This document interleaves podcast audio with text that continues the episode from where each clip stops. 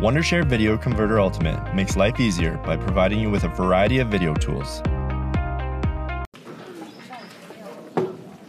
当然，就是说建筑理论，我们没有这个理论也能啊，也能做设计啊，也能做设计。但是反过来就是说，呃，只能用历史的方式吧，啊，给大家呈现这个理论在整个在西方建筑史的发展里，它 演的什么角色？他，是一种怎么样的进程？什么样的进程过程？呃。我们知道，在西方的建筑历史的呃这个很早的时候就有理论，就有理论。呃，大家都了解的，就是维特鲁威的建筑史。那维特鲁威在他的书里面就啊呃接的说，所有的技术，各门技术啊，都有两两个方面来构成，一个就是基本方面。记忆的方面，另外一个就是理论的方面啊，理论的方面。那这个也是西方建筑的一个传统。那我们说我们没有，我们中国古代没有理论，不也是发展的很伟大啊？这是两种建筑文化的不一样啊，不一样。当然也我我们不能说我们真的是没有理论啊，而是我们没有像他们这样这么多理论的这个著作啊，系统的这样一种著作的。流的这个写作啊和传承啊，这不是我们的传统，但是这并不意味着我们建筑没有思想啊，没有自己的呃这样一种完整的一种思想啊，呃，所以呃理论的发展是西方建筑史的一个很重要的特征啊，一个很重要的特征。如果说离开啊，从另外一个角度，如果离开他的建筑对他的建筑理论的理解。那想去理解西方建筑史还是蛮困难啊，很困难，或者说就仅仅变成一种我们所说的像形式分析的历史啊，就说它啊有这样的变化那样的变化，但是背后是什么原因是很难理解的啊。另外也是理论也是一种各种经验的一种总结啊，各种经验的总结。那么这里我们了解理论的历史的发展啊，这当然是一个太大的一个课题啊。我们可以去关注一些书，这些书也一下子也读不完的啊。但是我们知道他们对自己的理论有很多的总结啊，有很多的理论的历史的一种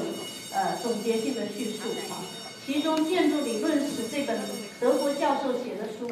啊，已经翻译成中文啊，所以我们可以去啊。看一下啊，但是这种理论的翻译其实有更大的困难啊，就是很多的词汇、很多的概念啊，在西方的语境里，它是有它在它的文化里的意义的，转到我们这里来啊，其实很多意义是没有办法来直接呈现的啊，所以我们理解一个，比如说啊，阿伯提。谈的建筑的美啊，它到底意味着什么？到底意味着什么啊？我们不是不能用现在的或者用中国人的呃一种传统的方式去理解它，它有它自身内在的含义。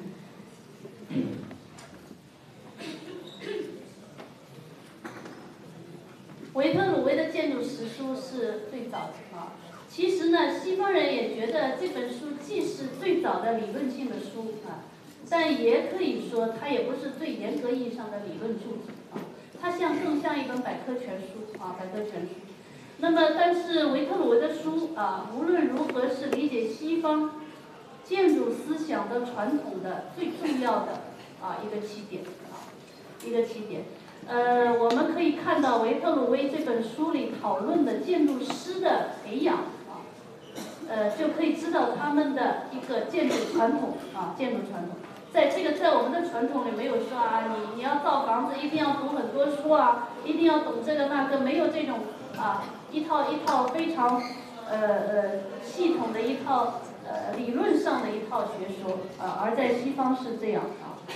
呃维特鲁威说这个建筑师要有多种学科的知识和各种技艺啊。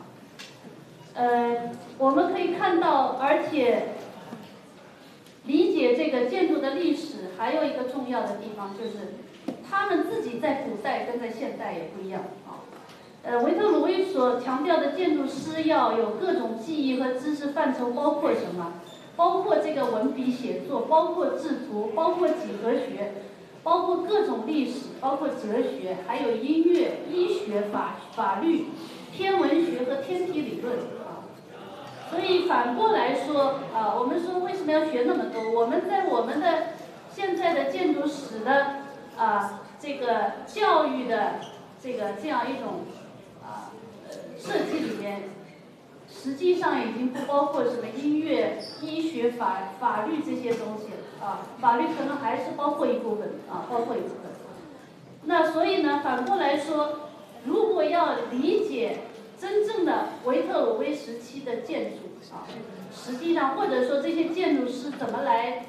想的做这些建筑，其实都要理解那个时代的这么多的学科啊，才是真正的透彻的理解啊。因为他们已经自觉的已经，呃，自觉的已经建立了这样一种一个建筑师所需要具备的这个各种学科的知识啊，而且他说一切的学问啊都会有相互的联系贯通的啊，他认为学问都是相互联系贯通的啊，所以西方的现代建啊这个。西方的历史理论家在讨论现代建筑的时候啊，讨论这个科学时代的建筑有什么问题的时候，也一直要回溯到维特鲁威时代，回溯到古希腊罗马啊。就是说，现在的科学有一种科学的这个分科分类啊，这种分类其实是把很多的学科从建筑里分出去了啊，然后在建筑的教育里，在建筑的认识里都不去关注。但你这样去理解古希腊、古罗马的建筑，肯定是有问题，肯定是有问题。呃，去理解文艺中世纪的建筑或者文艺复兴的建筑，也是有问题啊，也是有问题。比如说文艺呃那个文艺复兴时代啊，一直到巴洛克时代，建筑的秩序啊，建筑的意义啊，还是跟几何、跟数学和这个数学的本身的发展啊。跟宗教的意义全都联系起来！如果这些都刨去的话，那它只剩一个形式啊。所以古希腊罗马的理解也是这样子啊。那么古罗马的建筑啊，当然我们说整个的古希腊的建啊，古希腊罗马的建筑啊，或者这个再上升到其实是西方建筑传统里最核心的内容。就是关于建筑的秩序，他把建筑的秩序跟整个对宇宙的认识啊，呃和这个数学、音乐的这种发展，呃全部是联系起来，所以最后的建筑所谓的美是包含了人和神的啊一种统一性啊一种统一性。这个在古希腊的时候就已经建立这样一种认识和这样一种实践啊，嗯，肯定是以这样一种方式你去阅读古古呃古希腊的，比如说帕提农神庙，它真的是有数学的秩序啊，是有数学秩序，呃，是有这个人和啊整个宇宙秩序的关联的这样一种认识啊。那这里最核心的是什么？就是均衡比例啊。数的关系啊，呃，这个 order 啊，所谓的 order，如果仅仅是用风格来认识的话是不够的啊，对不对啊？风格认识只识别出这是呃多利克注释还是艾奥尼注释，而注释本身内含着是有数和比例的关系啊，几何和呃数的本身的这个比例关系啊。呃，这个是我们最最重要的认识西方建筑传统的一个一个特征啊一个特征，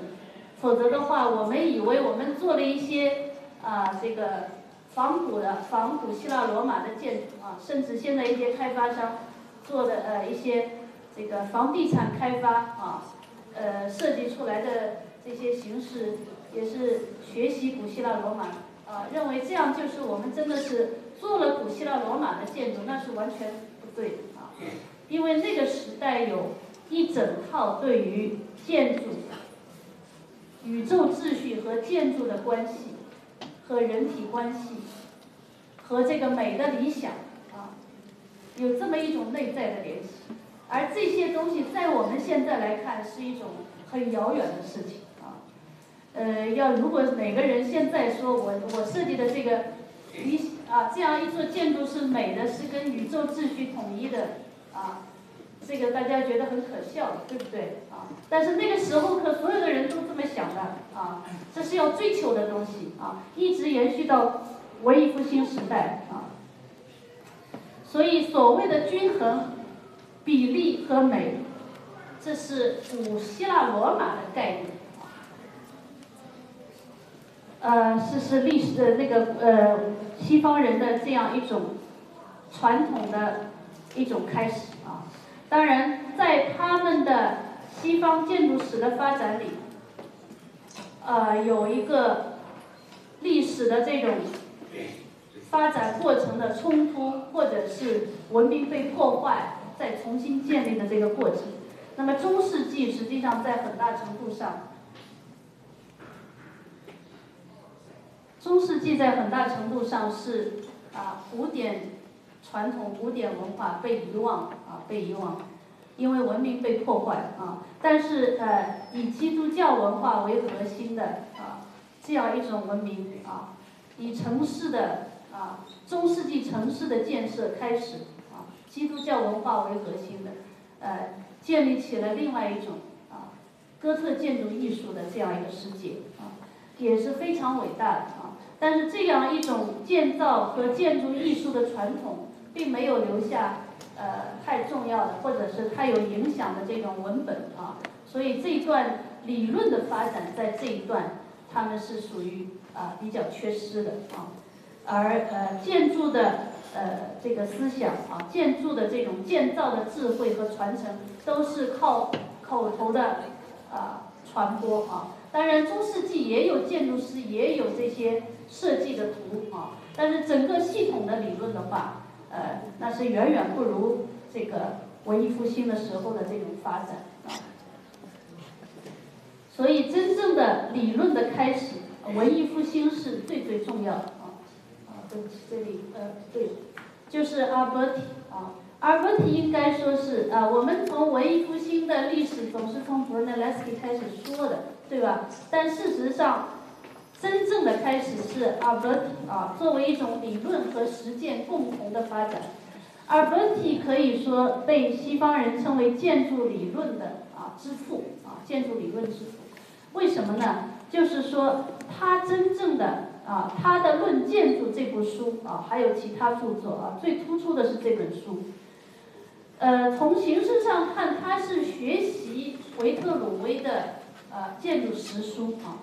他甚至也把自己的书称作建筑实书啊，但是他的这种对于古典文化的学习啊，古典建筑文化的学习，是一种用古人的智慧来建立文艺复兴时期的建筑理论和啊这个建筑的理想啊，是这样一个过程。所以他的这个理论著作是啊，不是我们现在说的你去研究了一个维特鲁威的书。做了一个研究的一个一个一个著作，不是这样，而是他依靠维特鲁威的这样一种思想啊，去把它传承，而写了他自己的关于建筑的理论的书啊，讨论了建筑的各个方面啊，讨论建筑各个方面。那么，另外从这个写作的角度，他是第一个用非常他非常精通拉丁语啊。然后进行对建筑理论和实践进行广泛讨论的这样一个著作啊，这样一部著作，所以这些都是开创性啊。那么现在的理呃建筑理论的研究啊，都是跟他的呃这个很多很多学说都是有渊源关系，都是啊有一种呃有一种这个非常重要的这个历史的渊源关系啊，呃。而文体他他的写作啊，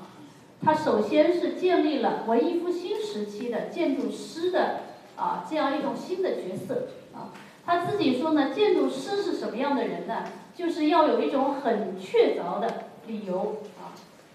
呃，一种一种啊，一种理性的东西和非常精湛的一种方式啊，然后他要知道他如何通过自己的 mental 思想啊、心智和自己的能力啊，来满足啊人类的这种需要。而且他的这种满足是不仅是去构想建筑，还要使得建筑能够建造起来啊！而且他呃满足的是人类他认为是一种最尊贵的需要啊，一种生活的需要，最尊贵的需要啊！所以他说建筑师还必须掌握所有啊非常高贵的学科领域的所有的知识啊，所有的知识。所以我们可以看到，他经过中世纪的这种。以工匠的方式来建造的这样一个过程啊，呃，到文艺复兴，阿尔伯蒂的对于建筑师的角色，他所具备的能力，他要做的事情，他要具备的所有的知识的啊，这样一种构成，做了一个完整的一种啊建树啊，对于建筑的各个方面做了各种论述啊。那么他把建筑师的这个角色任务啊，用这样一种方式去表述出来啊。他的论著讨论了建筑啊，在实践当中，他也第一次啊，应该说开创性的建立了一种现代意义上的建筑师的一种呃职业方式。建筑师的职业方式是什么？就是他不再到工地上去造房子了啊。他就是靠画图啊，靠传播他的，靠传授给呃这个建造者啊工匠这种方式啊，这这种呃想法啊构想，还有图来使得这个建筑建造起来。所以其实这个是呃应该说最早建立的这种现代意义上的职业建筑师的方式。所以从文艺复兴开始。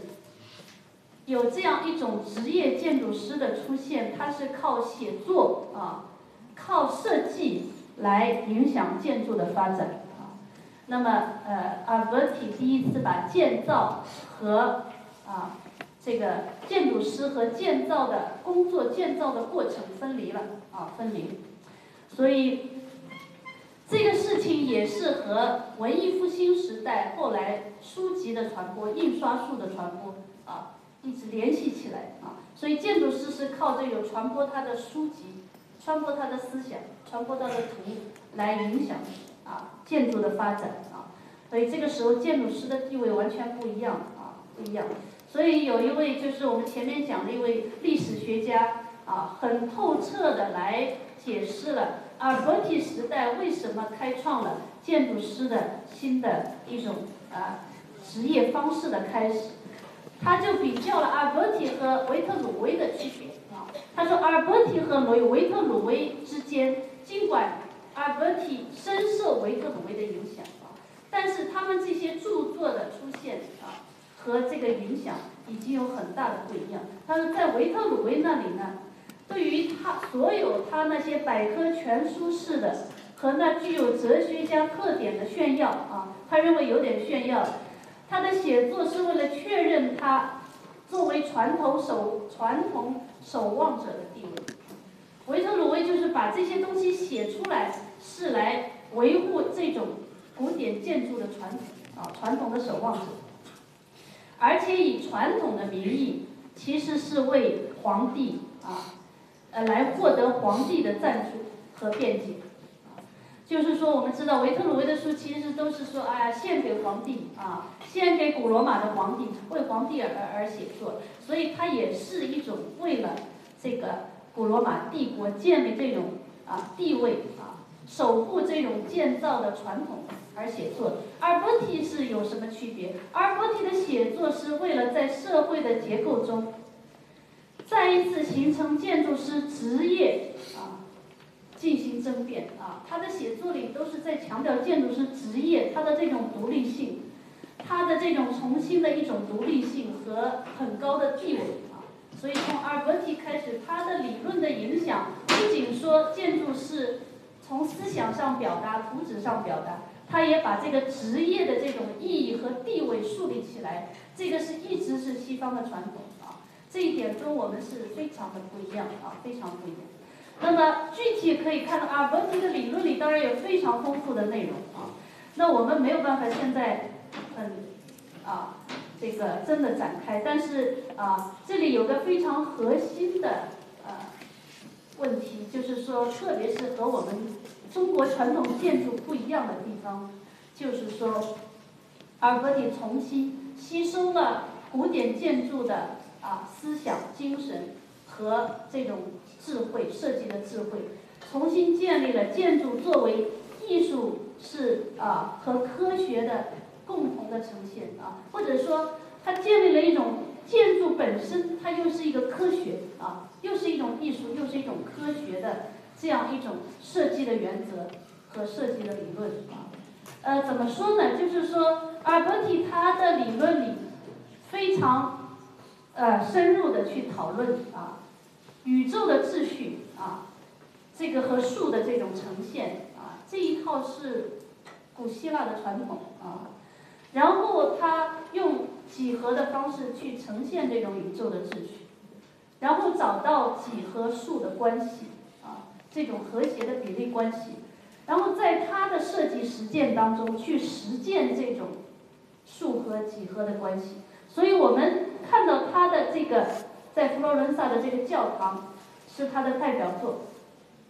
我们仅仅从样式上看说啊，它有一个古希腊式的山花啊，这个然后有这个中殿侧廊的这样一种关系哈，它形成了这样一种文艺复兴教堂的形式等等。但是如果离开了它这个深层的啊。他对以用几何和数来解释宇宙，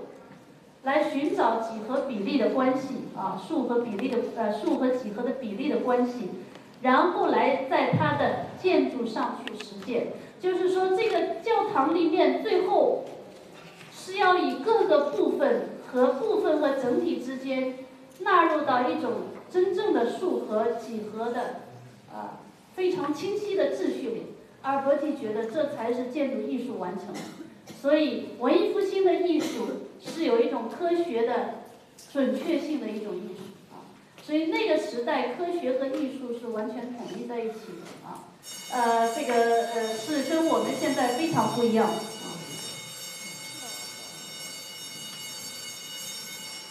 所以以这种方式来理解阿伯蒂啊。他的理论的啊最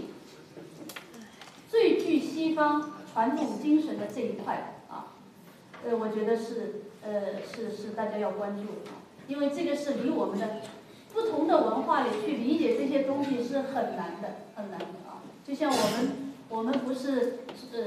巴洛克时代的这个虔诚的教徒，我们是很难理解巴洛克时代的教堂艺术的，非常难理解。我们最多是用艺术形式的方式去欣赏，他说他很有变化啊，他凹进突出的啊，他他很很很有表现力，光影关系很好，这是一种艺术的一种形式的欣赏啊。但是你我们怎么能理解它的意义呢？啊，一定要尽可能回到那个时代的人，他们怎么想，他们信仰什么啊？那阿尔伯提时代，他是相信一种艺术达到了数学的精准，它才是最美的啊！这是一个最最关键的这样一个问题啊！这个问题在我们现在来看是很奇怪的啊，很奇怪。我们现在所谓的建筑也有数的关系，那是跟工业化生产有关啊，而不是和宇宙的思考有关啊。所以这个是一个呃科学时代、唯物主义时代是很难去理解。所以历史。历史学习的理论学习的困难，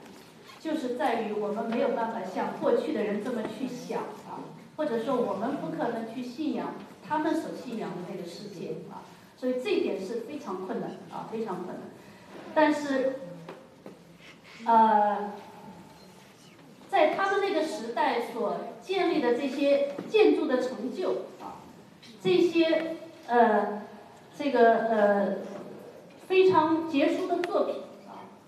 还有他们建立的建筑思考的这种方式啊，还是会对我们有很多意义，就看你怎么去解读它啊，怎么解读它。那帕拉迪奥也是一位非常伟大的建筑师和理论家啊。那么西方历史学家呢，也也说，在西方历史上，建筑师为什么要写作啊？有很多原因，每个时代啊。那我们看到的就是阿伯提的时代，他的写作的意义刚才讲啊。但是从另外一个角度，也不是所有建筑师都赞成要写东西啊。有在文艺复兴的时代，也有建筑师就反对写作啊，就反对认为建筑的建筑的最杰出的东西可以用文字表达啊。呃，建筑就是要做啊，所以我们去发现可以，我们去看可以发现，啊，阿伯提有非常有影响的著作，啊，帕拉迪奥也有啊，森里奥也有，维尼奥拉也有啊。但是我们说米开朗基罗有没有啊？布拉蒙特有没有啊？他们是在那个时代属于比较反对写作啊。他们认为作品怎么好用语言来去说呢？啊，作品就是作品啊，作品就是作品。那么帕拉迪奥是属于理论和实践都很强大。当然，他最有影响的是他的实践啊，但是他理论也非常强大啊，对建筑理论的研究啊。跟阿伯提有非常多的共同的特点，但是他的贡献就是把一种理论和实践非常强的结合起来，而且他把古典建筑的传统推广到各种各样的建筑啊，这是他很大的贡献，非常厉害啊。我们从西方建筑史上这么看过来，就是理论和实践都很强的建筑师，其实也是不多的啊，非常厉害的也不多。我们在二十世纪有谁和像帕拉迪奥、阿伯提这样的人去去去有一拼呢？哦，这是不多啊。那个科布西耶是一位很强悍的啊，很强。科布西耶一生写了七十多本书啊，他的这个思想呃是极其丰富，而且他的自己的一种对对对自我的这种呃思考的这种突破是非常惊人的啊。他的这个涉及的领域也是。非常惊人啊！这些对这些呃文艺复兴时代的传统是非常熟悉啊，对于数学也是很懂啊。我们已经看到他关于这个呃模度理论的这个书已经翻译成中，我们可以看到他对数学本身就非常熟悉。所以就是说啊，在呃西方的文化里头说，呃当然文艺复兴的人士，呃阿伯提、呃帕劳迪奥这样的人士。对于真是全才啊，各种方面都，呃，这个都都都呃都了解啊。那像这个米开朗基罗又是另外一种啊非常伟大的艺术家，就是他把雕塑、绘画和建筑全部是贯通啊。那么达芬奇又是呃科学和艺术的这种啊呃非常非常广泛的这种知识，还有这种创造啊技术的创造。所以我们说。呃，在西方的文化里，你如果要恭维一个人很厉害，你就说你是一个文艺复兴式的人啊，这是对他最大的恭维了。就是说，他又能做，又能呃，又能这个又有思想，又是广泛的学问啊，广泛的学问。而伯提据说是体育都是很好啊，身体也很棒啊，呃，是全才啊，全才。但是当然，历史学家也说，其实阿伯提写了三本书了啊。论建筑、论艺术、论雕塑，但是呢，他想成为艺术家，呃，绘啊，论绘画、论雕塑、论建筑，但是他最终呢，呃，成为一位建筑师啊，没有成为雕塑家和绘呃画家啊，因为雕塑家和画家在那个时候其实还是又是匠人又是艺术家啊，就像我们现在是统一的，因为。呃，画画、雕塑都是有手艺的啊，都是有手艺。而文体找到了一种不用自己动手啊，但是是可以影响这个艺术发展的一种方式啊。呃，这个方式成为建筑里面跟雕塑和艺术很不一样的地方了啊。从阿伯提开始，啊，大家可以看到帕拉迪奥啊，他对于这个比例数列的这个系统，他觉得从呃，古希腊传承下来啊，从阿伯提的研究里还不够啊，因为建筑很复杂，要各种尺度、各种空间，所以他就把数的数列再去发展啊，再去发展，呃，这是，然后他把他所有的建筑的各个部分和整体之间建立一种数的关系。啊，树的关系。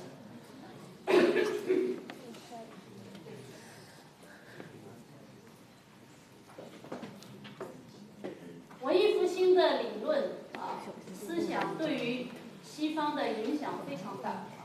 那么直接的影响和发展，啊，最有成就的就是在法国，法国的十七世纪。那它的理论的发展，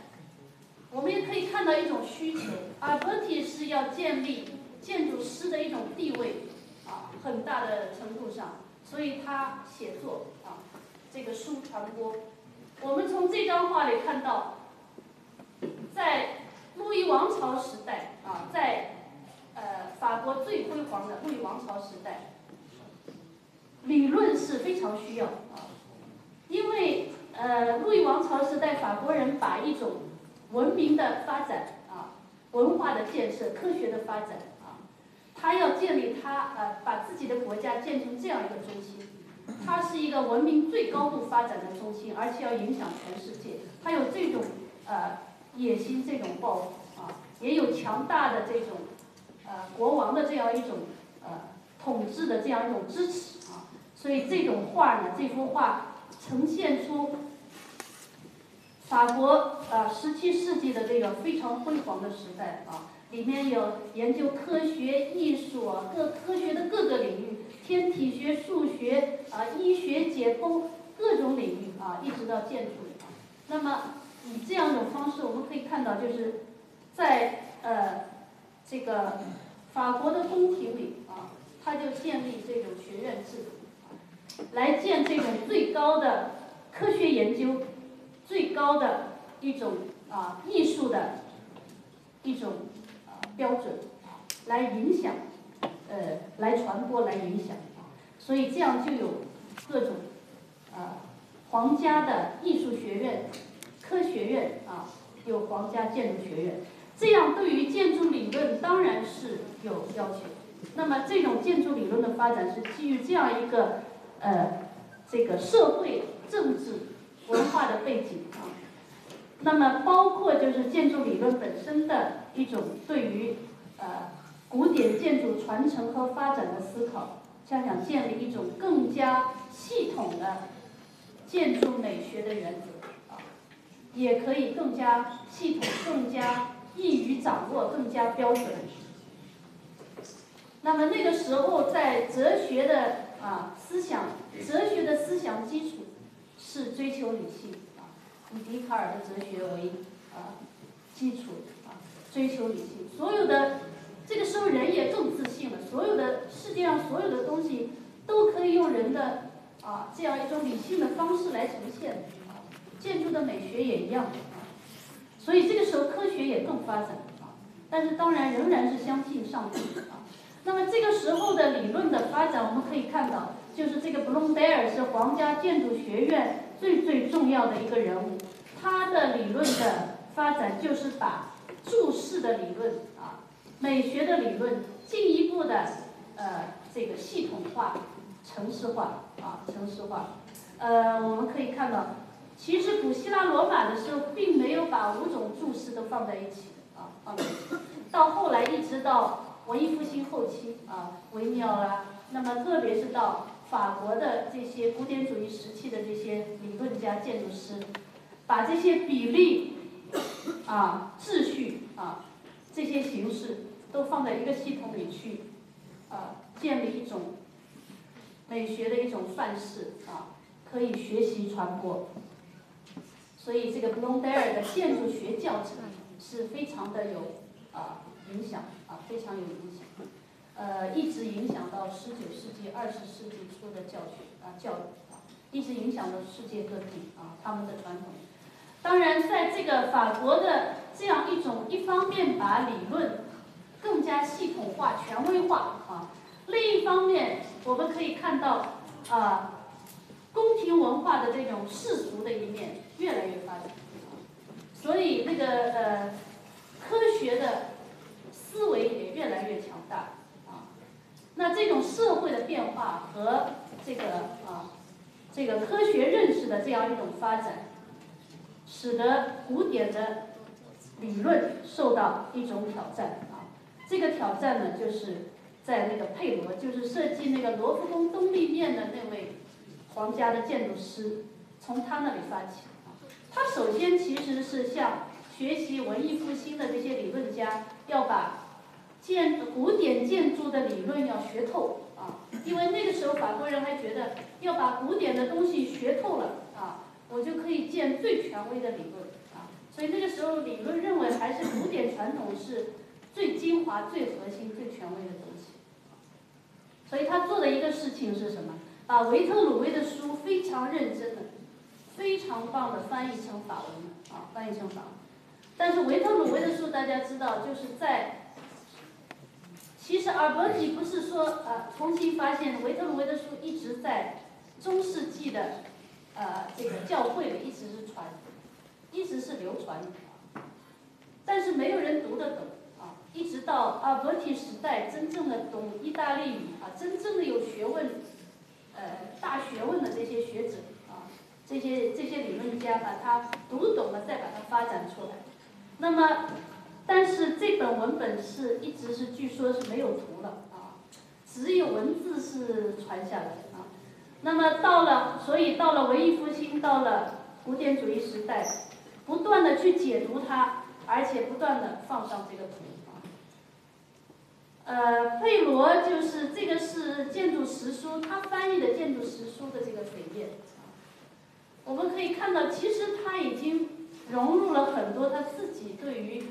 古典建筑的理解和形式的创造，因为这个是这这种建筑是，不是说在古罗马的时候能够存在的啊，而是佩罗阅读了维特鲁威的著作以后，按照他的一种认识去设计出来，去呈现出来啊。所以佩罗的这个呃研究其实是一种传承，也是一种发展一种发展。但是在这个发展的过程当中，啊，我认为由于他的这种非常强大的科学研究的背景，他又是个科学家，他又是个解剖学家啊，他又是个这个这个呃生理学家啊。呃，那个时候我们知道，那个时候很多科目是不分的，不像现在说哇，你建筑师还懂解剖啊，还懂这个，还懂还懂这个生理学研究，这个是很奇怪的，你是不是学了双学位啊？呃，那个时候其实是有很多知识都是贯通的。那么他的一种科学的眼光，这里可以看到他在指导人家解剖动物，然后他就把这个动物的骨骼啊、内脏啊什么都画出来。那时候我知道这个，呃，法国人要建立一整套的知识体系，包括这个关于自然的这个各种事物的理解啊，还要用解剖图画出来啊，画出来。呃，那个，那么这样一种思维，其实一种科学思维以后，佩罗认为啊，渐渐的发现古典建筑的这种绝对秩序比例的这样一套原则是有质疑的啊。他就说：“这个美，不是说是发现了宇宙的美呈现到建筑上，而是我们这个宫廷里大家互相的交流，说这个是美的才是美。所以这个美是主观性的，有主观性的，过一段可能就变了啊。所以美是有一种社会因素的，是社会大家交流了以后觉得这个东西好看。那么这个事情呢，对于西方建筑的理论、建筑的传统是一个巨大的挑战啊。”这就是说，古典的古典时代的一种终结啊，一种终结。当然，我们可以看到佩罗挑战这个古典原则是十七世纪啊。我们真正讲现代建筑的开始，从形式上开始是二十世纪。所以刚才讲到的就是说，建筑理论的重要性就在这里。他挑战了原来的一种思维，他建立一种另外一种新的原则啊。这种原则是。可能在形式上是看不出来，但是如果我们把罗浮宫东立面的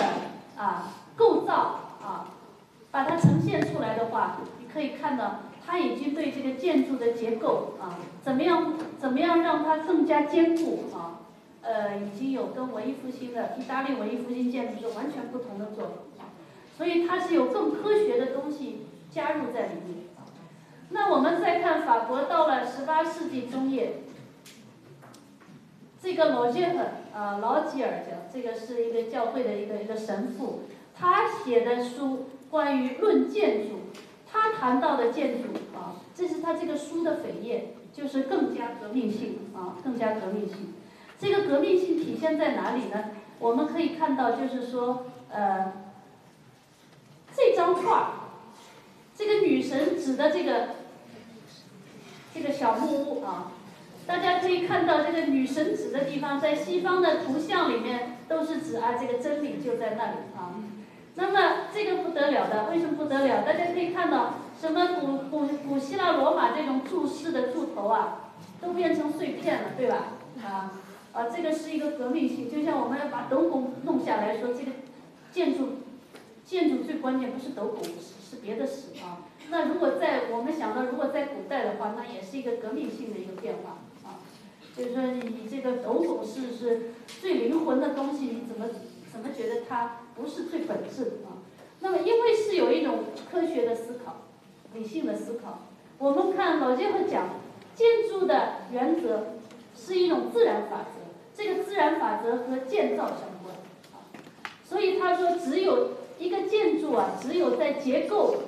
结构的东西和装饰的东西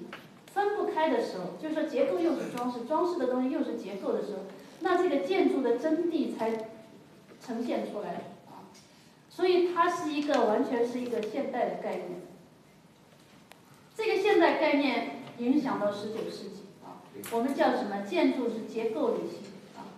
呃，他去解释建筑的原则啊，不是什么宇宙秩序、几何秩序、数的比例关系，而是说啊，人类怎么开始居住的？先钻到山洞里啊，后来山洞里没有光啊，然后再出来，出来到树林里，树林里又要淋雨啊，所以就是要做个盖子，做了盖子以后，那个有柱子，柱子在又有遮雨又可以透光啊，然后慢慢形成一个建筑。那古希腊建筑就是这么来的啊。所以这个是一个完全新的一个解释啊，解释。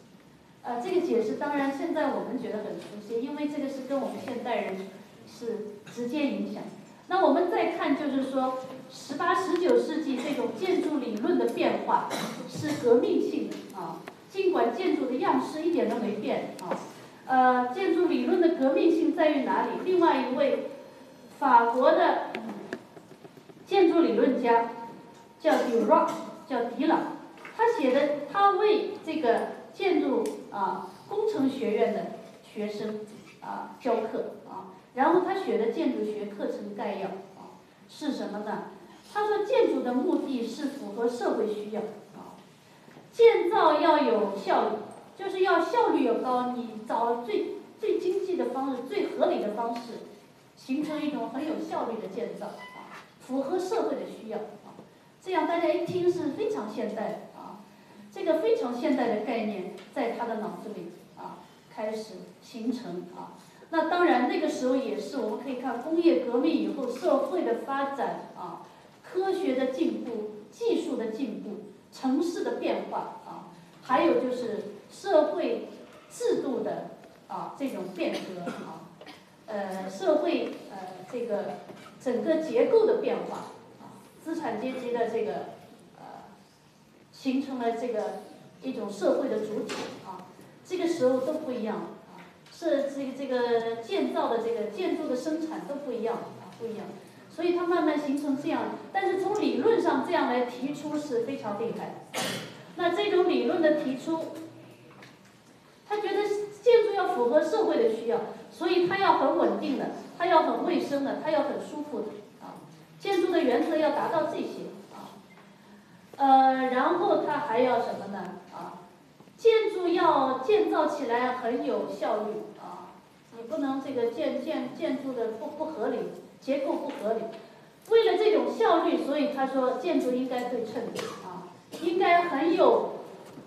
规则的，而且是很简洁的啊。这个是十九世纪初的人讲啊讲，这是很现代的概念啊。我们看他的作品，看他的建筑，当然还是什么古典建筑的这些语言啊，但是他的思想已经是非常现代啊。那这种现代思想下，他对对待古典建筑的态度完全变了啊。为什么变化呢？我们可以看到，他在他的书里头就把历史上所有的，比如说教堂啊，比如说有圆形穹隆顶的圆形平面的建筑，它就归在一起啊。所以这些建筑的归类啊，变成一个不分时代、不分等级，也不不考虑这是宗教的还是呃世俗的建筑，它就变成一个像一个什么？像我们一个数据库一样的啊，就是说各种样子啊，各种平面类型，把它放在那里，然后他来思考现代的建筑啊，因为结构要合理，要有效率啊，然后要符合各种功能需要，所以他就搞了这样一种形式的方式，就是用轴线、用网格啊，然后来吸取历史上建筑的这种格局。中心平面围绕的，还是说一系列空间的呃延续的等等，来运用到它的新的建筑。那么我们也可以想象，十九世纪已经很多新的建筑类型出现了啊，所以各种啊功能的需要、空间的需要 d u r a n 就把建历史上的这些建筑用一种很实用的方式啊转入到啊新的建筑的使用。那它背后的思想基础就是说建筑要合理啊，要，所以他提出建筑要标准化和系统化，然后这种标准化、系统化当然很适应于教学的，就是教给学生，你掌握这样一种方法，什么功能你都可以对付了啊，对付。然后呢，他就是说这个达到设计的经济性和合理性，所以这个在啊思想的理论的。这个层面是革命性的啊，革命性。那另外一个革命性的人物就是这个像 v i o l e d u c 啊，他把古典建筑的那些原来这些宇宙秩序啊、数的比例的关系这些法则，他全放在一边了啊。他去关注什么呢？西方建筑史上一直不关注的啊，就是说，特别在文艺复兴以来的传统里，对于哥特建筑是很批判的，觉得哥特建筑没有比例，没有这种数的关系，没有几何秩序，是野蛮人的东西。所以 Gothic 大家知道说是野蛮人的建筑，但是 v i o l a d u 恰恰认为这种建筑里是可以获得建筑的真理，因为哥特建筑它的建造和它的空间和它的艺术表达是高度统一的啊，所以它也是一种结构理性的原则。而这种哥特建筑的这这样一种原理，可以去发展出对于十九世纪新的技术条件下建筑设计的一种发展方向啊，呃，对这种呃新的建建造条件的啊这个建筑的发展是很有启示的，所以他以把建筑就当做啊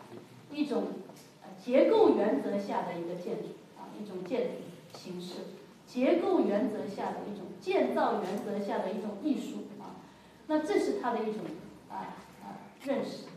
当然，按这种认识去解释建筑，肯定还是不不对啊。那建筑的精神意义啊，它的这个呃背后的另外的表现就没有办法。但是这是非常现代的一种思想，是过去没有的啊。那像另外一位就是 Semper 啊。这位很伟大的这个呃德国的建筑理论家、建筑师啊，他比前面的老杰夫啊讨论这个原始的屋子啊，比起那个呃 v i o l a d u 啊，呃就更加的这个要完整的去理解建筑啊，建筑的起源啊。这个时候的人都对建筑的起源非常感兴趣啊，因为这种起源，他们认为。找到建筑的起源，才能知道建筑的本质是什么啊！所以这个时候其实是很有革命性，因为在文艺复兴的到古典主义时代，最经典的东西一定是看古希腊罗马的东西，不会去看呃原始茅屋的啊原始茅屋。但是桑克，他是在伦敦世界博览会上第一届博览会上看到了这个原始茅屋啊。然后他去思考建筑的本质是什么。他提出了建筑最根本的构成有四个要素啊，这个我们以后会去讲啊。那这个跟文艺复兴啊伯提讨论的建筑美的原则，在理论上是很不一样的啊。但是他跟那个老建和跟那个呃呃跟那个呃维埃勒吕克也不一样啊。他特别关注到所有的建筑啊，当然茅屋就是最早的住宅，当中有火炉，其实是有一个中心的。这个中心也可以认为，就是说他认识到建筑本身不光是一个造起来的房子，它有一个中心，有一个核心的空间，有一个意义在里面。他还讨论到建筑的建造和维和的表皮啊。也要去分开理解，就是建筑的外表，它的维和啊，是有一种意义的表达啊，不仅说是一个功能性的，说把建筑围起来，而且它是一种社会性的表达，所以这些都是将建造和精神层面的啊这些特征，建筑的特征综合起来，所以 Semper 是很看不上谁啊？前面的哪一位啊？大家可以猜出来。最看不上的是那个 Durand，就这个人啊，他觉得这样建筑都变成一样了，完全实用性啊，一点意义都没有。呃，历史上的所有的精神的层面都被你啊消解掉了，只成了一个很实用性的去造房子啊。当然，呃，也许他这样去讲纽曼有点过分啊，但是大家可以看到，就是说，呃，十九世纪的理论上是。非常非常丰富的啊，所以从这一点，大家再去看我们教科书的话，就呃，我们教科书受那个理念的影响太大，就把十九世纪那些复古的东西啊，全部是作为一个呃否定，只有现代建筑代表时代精神才是对的啊，呃，那这样把这些思想的东西全都啊给遗漏啊给遗漏了，所以建筑理论是要去了解啊。就是建筑师、建筑理论家怎么来解说建筑，这是很关键。那还有就像 Ruskin 啊，讲了建筑的七盏明灯啊，就是七个原则啊，七个原则。这 Ruskin 是以他的方式来解说，我们不展开了。这些都有翻译啊，已经有翻译。那像到二十世纪，当然科布啊，对于建筑的解说。它叫走向一种建筑啊 v e r u n a s t e t u 其实它没有这个新字的啊，以后我们还会讨论。它这个走向新建筑这本原著上面没有一个新字，不是说从从一种老的建筑走向一个新建筑，它是要去探讨建筑的最根本的一些原则，就是这个时代来了，建筑最根本的原则是什么？然后他把古典的。啊，把机械时代新技术的啊这样一些特征全部融合起来啊，融合起来，所以它也是一部历史性的理论著作。尽管他的理论的陈述方式是比较特别的啊，比较特别。就机器和艺术啊，呃，一种共同的创造啊。后来他又把这个机器的艺术和古典。古典秩序的这种数和几何的这个呃比例啊，这样一种呃传统结合起来啊，和机械时代结合起来，呃，这是科布的一个非常大的特征啊。所以按这样一种方式来认识迪电的对他的解释是错误啊，就是说是不完整啊，不完整。科布从另外一个角度是很具有古典精神啊。呃，那我们这个二十世纪的理论是非常丰富的啊。到了这个呃六十年代开始，有直接对于现代建筑的一些普遍的认识的一种批判。最有代表性的就是文丘维和罗西啊。呃，这个我我想我们以后会展开。然后二十世纪后半叶的理论啊，从六呃这本书是很好啊，因为这个时候没有一个说是。非常权威的理论啊，而是有多种思想啊，多元的一种讨论，然后来丰富，来对现代建筑提出批判，来进一步丰富建筑的这个文化啊。这是西方的一个二十世纪呃后半叶的一个发展的很大的特点啊，很丰富很丰富的内容啊。那么呃这个呃呃编编辑这个书的这个呃编者呢，就把这些理论啊都用一些主题来啊来归啊归啊来归归归类啊归类来看到，就是在多个方面讨论啊。我们可以看到，呃，有方法论的，有建筑原理的这些讨论啊，有新的这个呃呃呃这个哲学思想影响的，有有建筑专题的讨论啊，比如说这个呃地域主义的问题啊啊，有这个呃呃呃政治的和这个呃呃这个就是。民族的这个问题啊，有女性主义的这个问题，有建造的问题，建构的问题啊，各种各样类型学的问题，各种各样的讨论，非常丰富的理论啊，呃，就是当代建筑师的成长，其实跟这些理论是密切相关的，有一些就是建筑师的理论家。那么呃，当然刚才这本书是全部英文啊，全部英文。那么我在呃几年前也。在教学的基础上，也把一些非常著名的呃建筑师的呃建筑理论家的一些当代的理论汇集起来啊。这里有我们老师写的文章，也有翻译的东西啊，大家可以去看，还是很有，因为直接是中文，还是很有帮助啊，可以去理解一些很难懂的理论啊，因为直接读读原文是不太容易。最后我们用很简单的方式来看，那么建筑师。啊，其实刚才那些已经表明了建筑师和建筑理论是应该是很有关系。那建筑师和建筑历史到底有什么关系啊？换句话我们说，我们可以不知道，我们不要学那么多历史，照样可以在事务所里工作。但是我想，我们要做一个真正赋予建筑以文化意义啊，赋予建筑一种创造性，那肯定是有历史的一个基础。那我们用一些伟大的建筑师，他的一种成就和他的具备的这种啊这种高超的素质来看啊，做一个很好的证明。像像这位就是科布啊，科布他的我们刚才讲了他的思想非常非常丰富，这些思想都是基于对历史的理解啊，所以是这样的，就是说过去。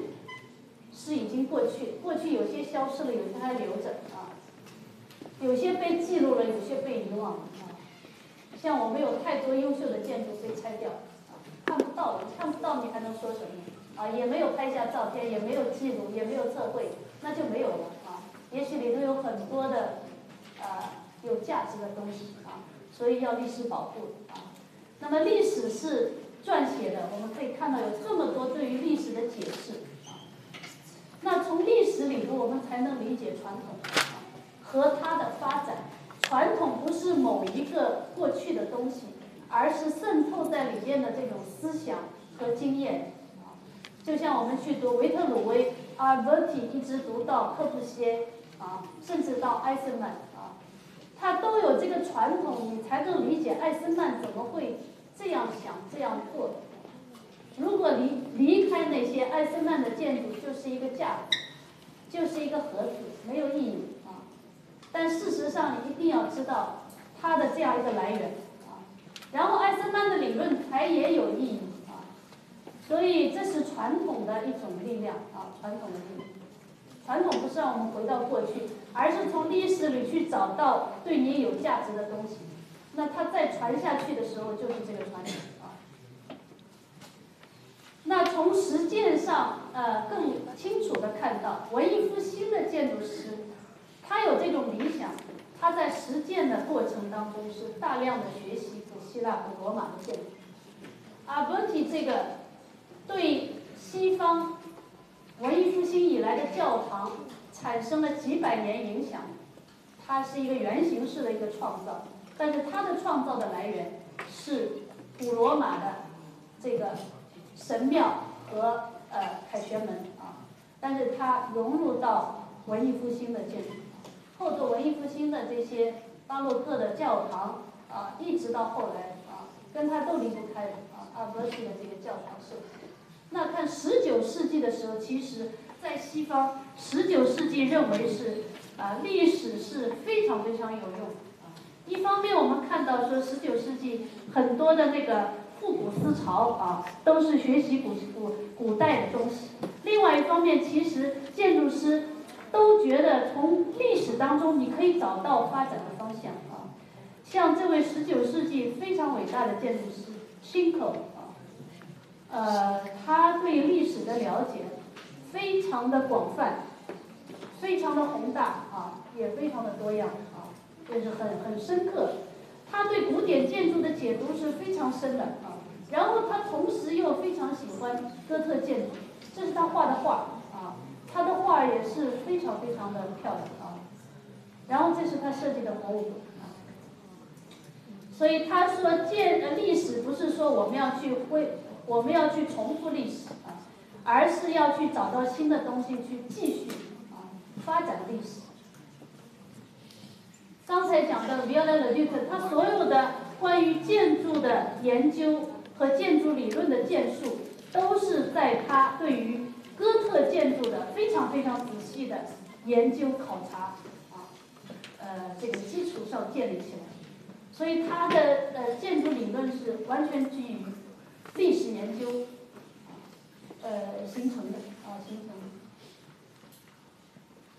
但是我们看到二十世纪。由于工业革命的发展啊，社会的发展，其实西方人对于历史的认识是有一个过程。十九世纪末二十世纪初有一种非常大的一种倾向啊，一种趋一种一种潮流，就是说觉得历史是一种障碍，因为他们看到了一些复古的东西，觉得跟技术跟时代都是不匹配。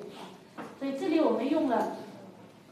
从一四年、二四年、五几年啊，八几年、八二年，一直到九十年代，可以看到用几个代表性的人物或者学派来看西方人对于建筑历史和它的建筑的发展的一种关系，他们是怎么看的啊？那个呃，未来主义认为历史全部应该抛弃，学院全部应该砸烂。传统全部应该改变啊，因为它都是障碍，这是最激进的一种历史观啊。然后包豪斯的代表人物像那个 Joseph Arbus，他就觉得历史是一种障碍，如果有历史，我们就很难创造啊。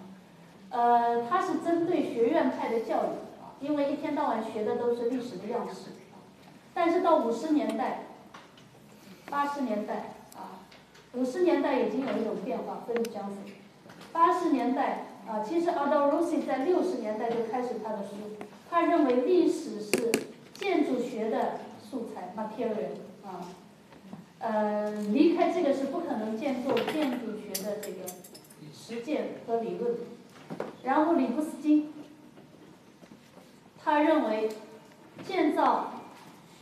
呃有意义的建筑。是要去了解历史，要连接历史，但是不是拙劣的模仿啊？所以他那个柏林犹太人纪念馆是一种他的方式去连接城市的历史，而不是去模仿某一个风格啊。这里我们可以看到他们的态度和他们的作品啊，未来主义包豪斯啊，离开历史啊，呃，迪迪恩的解释也是。就是说，因为有技术，因为有新的时代，所以艺术和建筑和技术全部在一个新的时代，代表时代精神是离开历史啊，所以他完全看不上十九世纪的那种呃探索啊，呃这个也误解了十九世纪，但是事实上，在皮迪恩的眼里，科布西耶是很。啊，是非常的革命性，但事实上，科布西耶是有非常关的啊，非常大的和传统的关联啊。以后我们会展开的啊，会展开的。他的这些比例啊和人体的关系、树的关系，完全是古典的继续啊，古典的继续。科布西耶还关注乡土的建筑，历史上呢，他去看修道院啊，他去甚至去东欧这边啊，东方之旅去看那个乡土的那种啊器物的建造，乡土的茅屋啊，呃是怎么建造，所有的东西都对他有启示。他也去看凡尔赛宫啊，对城市啊，对大的空间的这样一种秩序如何建立，也是还是有关系啊，有关系。对于这种复很复杂的功能的这个综合体的建筑，他去看凡尔赛宫也获得这种启示。凡尔赛宫也就很复杂啊，还有一种纪念性建筑的一种啊传承啊，这个是十九世纪的新科的作品。这个是谁的？这是谁的作品？科布的啊，五十年代。这个是谁的作品？Sterling 啊。我们可以看到一种纪念性建筑的。那这个新科的作品追溯到最早是谁的？就是万神庙啊，万神庙。所以一种空间的类型和纪念性空间的组织，其实一直在传承。这个是绝对是关联啊，路易康对历史的那种参照，呃，吸纳和啊演绎啊，这个是更是呃呃非常突出的啊，非常突出的。阿道鲁西认为建筑的类型、建筑的语言就是从城市历史里找，不是从功能找，也不是从技术找，所以这更是要和历史关联啊。Venturi 啊，这是我去看到他的住宅啊。在他自己的这个房间里，把所有他崇敬的历史人物全部写上去啊。波罗米尼、什么贝多芬、科布西耶、卢滕斯啊、索文都是呃艺术家、音乐家、建筑师啊，更是一种他觉得历史是一种非常丰富的源泉啊。但是他有他的思想去吸收历史，而不是去抄袭风格。呃，刚才讲了。艾森曼的思考跟 Colin Road 密切相关啊，Colin Road 又跟 v i c o v a 的对于文艺复兴的研究是有传承性，但是他们每个人都有自己的特点啊，所以这种传统如果不理解，艾森曼的建筑就是一个方盒子啊，就是一个方盒子。那么我们最后一张看科布西耶作为一位伟大的建筑师啊，我不是说他每个作品都值得。呃，就就大家都要学习推崇，但是作为一个强大的建筑师，就是前两年一位历史学家写了一本书，啊，叫 Le Corbusier Le Grand，就是说伟大的 Great Le Corbusier 啊，呃，呃，他讲了，他这本书的一个文章里就说科布西耶的一个，科布西耶的一百张面孔啊。就是科布西耶这个人有多少风？他说他是一个有有远见的人，是一个建造家，是一个几何学家，一个城市规划师，是一个作家、历史学家。他特别强调什么？科布西耶的高明之处就是他非常自如的运用他对历史的了解啊，这是他的非常棒的地方啊。好，下课。